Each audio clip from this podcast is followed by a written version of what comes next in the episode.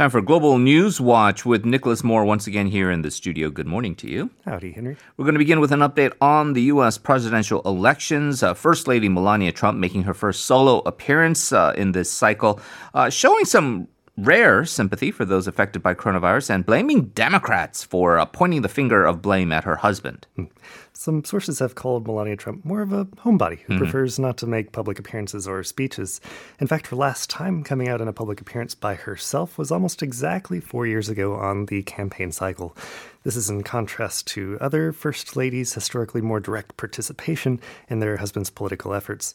Uh, but nevertheless, despite um, what her personality might be, she did come out strongly in favor of Donald Trump and against the Dem- Democrats, as you mentioned. First, she said that Trump took decisive action at the beginning of the pandemic, while Democrats uh, at the time were wasting taxpayer dollars on a sham impeachment, as she called it. And as you mentioned, she gave some wishes that have not been so forthcoming from conservatives, or especially her husband. She gave her understanding to patients and family members uh, of the coronavirus as the wife of someone who also came down with the silent enemy, as she called it. She even asked for people to follow U.S. Centers for Disease Control and Prevention guidelines on masks and social distancing. Uh, Trump has uh, did benefit greatly by the support of white suburban females in the last election, and using Melania Trump may be a way to get them on his side again. Right. Uh, well, uh, the other issue with the election is how the Supreme Court would handle any disputes. Uh, we're seeing that they are certainly leaning one way now. Uh, they rejected a proposed rule in Wisconsin that would have allowed mail in ballots postmarked before Election Day, but arriving after Election Day. The Trump appointee Brett Kavanaugh wrote a, a very controversial opinion on this, and uh, what he said basically mirrors what uh, Trump's been saying. Right, Justice Kavanaugh argued against the states changing their election rules so close to an election day, uh, saying that uh, they shouldn't be uh, applied differently from how the federal guidelines uh, are applied. He also wrote that election day results shouldn't be flipped by such ballots or by slow counts, um, saying that perhaps the court would not recognize those. But then again, he's mistaken there, um, as states only actually ratify their final resor- results days after the election. It is, in fact, the media outlets that make projections on the day itself. That's not the only mistake Kavanaugh made. He also pointed to Vermont as an, a prime example of a state not changing their election rules, but in fact, Vermont has implemented a universal mail in system by giving all registered voters ballots in the mail. Um, and then in other news, we had Barack Obama campaigning again in Florida on Tuesday, uh, giving pretty much the ex- exact opposite talking points from the current First Lady. He blamed Trump for not having a plan to tackle the coronavirus or any serious issue, pointing out that he couldn't even come up with a plan to keep the White House free of the virus. Uh, Trump did spend three days hospitalized earlier this month, and many of Vice President Pence's staffers have tested positive. Uh, Obama also accused Trump of bizarre behavior and lying multiple times a day, saying that from experience, the presidency doesn't change one's behavior as much as it does amplify it. Yeah, so um, he has been on the trail. His uh, former VP is trying to become, indeed, the next president, Joe Biden, and his running mate, Kamala Harris, making appearances, really surprisingly, in the deeper red states of Georgia, Iowa, and Texas, your hometown, uh, going to show that the uh, campaign not, not only has more money to do so, but what they believe to be more paths to victory. Right, and Biden wanted to emphasize that this is not a move of overconfidence on their part. He says he's trying to, quote, make sure we win every vote possible.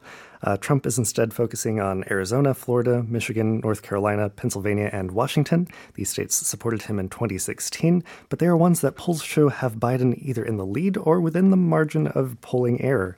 Uh, Hillary Clinton did lose Michigan, Pennsylvania, and Wisconsin in 2016, three blue wall states. Uh, these are states that Biden say need, uh, says need to be re-won. Um, when it comes to Texas, which I think will eventually turn purple, if not this time, then the next or the time after that, uh, the Texas State Supreme Court may have made things easier for the Republican Party by deciding it is constitutional to have only one mail in ballot drop off point in each county. Republican Governor Greg Abbott initially expanded voting capabilities. Originally, mail in ballots could only be dropped off in person on Election Day, but he did order that early hand delivery be possible. Uh, then some more populated counties moved to set up multiple drop off sites, such as Harris County, which contains Houston. But then Mr. Abbott issued another order denying that, and the court eventually agreed with him, overturn- overturning a lower court decision, uh, saying that this didn't create an unconstitutional burden. But Democrats disagree, pointing out that voters wary of the coronavirus would be overly burdened by having to drive 50 miles or more to their nearest drop off site and accused the court of giving Republicans an advantage in yeah. this case. I mean, Biden's made the point that Harris County is bigger than his home state of Delaware. It's more populous than states like Wyoming or Hawaii. Can you imagine just one drop off box in the entire state mm-hmm. of Wyoming? It's just uh, a pretty, pretty. Um, dramatic decision to say the least. Uh, let's turn to Asian affairs now. Uh, Nicholas Seoul has spoken out against Chinese President Xi Jinping's account of what happened in the Korean War, uh, only for the Chinese Youth League to come out and uh, repeat some of the same alternative facts that the Korean War was caused by both the North and South civilly, and that the U.S. pursued imperialism in its aggressions, and this Chinese North Korean force defeated the much better armed aggressor.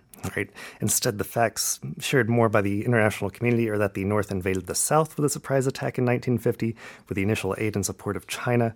And then the United Nations entered the war on the side of the South with forces commanded by the U.S. And after pushes back and forth, the DMZ was drawn and the war ended in an armistice. Foreign Minister Kang Kyung-wha said that the debate on these facts had already been settled. Korea has tried not to offend China, its biggest trading partner, while trying to strike a balance and maintain a military alliance with the U.S. Um, that's not what the, the minister said, but it's yeah. the overall strategy. Uh, however, more and more Koreans are holding a negative view towards China, the current figure being 75%, up from 63% last year. And President Xi faces even worse feelings from the Koreans, with 83% of them doubting he would do the right thing in international affairs. Well, staying with Asia, Nicholas, the new Japanese Prime Minister Yoshihide Suga made his first policy speech and revealed some pretty ambitious goals. Uh, Japan aiming to become a carbon neutral society or have zero emissions by 2050. Hmm. And this would be in line with the EU and 10 years faster than China's pledge, which they made last month. Uh, Japan does emit 1.24 billion metric tons, uh, but that's down 12% from its peak in 2013.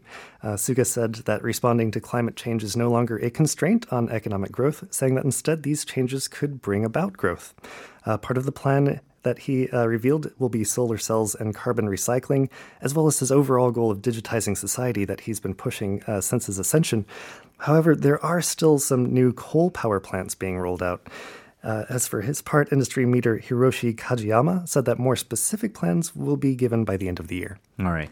And our final story uh, we've got Muslims and Muslim state leaders across both Asia and the Middle East calling for boycotts on French goods following uh, President Emmanuel Macron's controversial remarks defending the right to display cartoons of the Prophet Muhammad. Right. And then, of course, President Macron's speech there was in response to the killing of teacher Samuel Paty earlier this month. Uh, he was killed on October 16th after giving a lesson on the freedom of expression, in which he put on display two cartoons from the magazine Charlie Hebdo, which were the same ones that inspired a jihadist attack in 2015.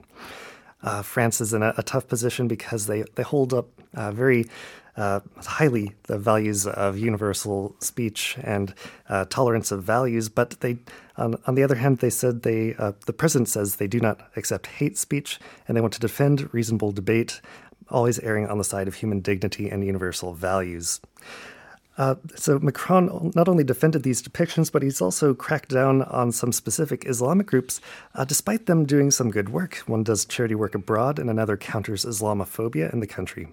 So, in response, in Bangladesh on Tuesday, a crowd of 40,000 marched, burning an effigy of the French president. Uh, authorities did stop the crowd before they reached the French embassy.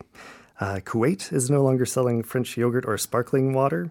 And there are other movements across the Arab world, including the UAE, Jordan, Morocco, and Saudi Arabia. Uh, Turkey's President Recep Erdogan also called for a boycott and said some pretty remarkable things in his speech, saying Macron needed treatment on a mental level. Hmm. But on the other side, state leaders from Germany, the Netherlands, and Italy have come out in solidarity with France. Yeah, uh, very different. But I remember long ago in the lead up to the Iraq War, uh, where France was a little bit hesitant. Uh, in America, everyone's like, "We're not going to call it French fries anymore. We're going to call it freedom fries." And right. France uh, kind of occasionally gets under uh, target for these uh, controversial attacks. All right, Nicholas. As always, thank you very much for the reporting. Appreciate it. We will talk to you again soon. All right, take care, Henry.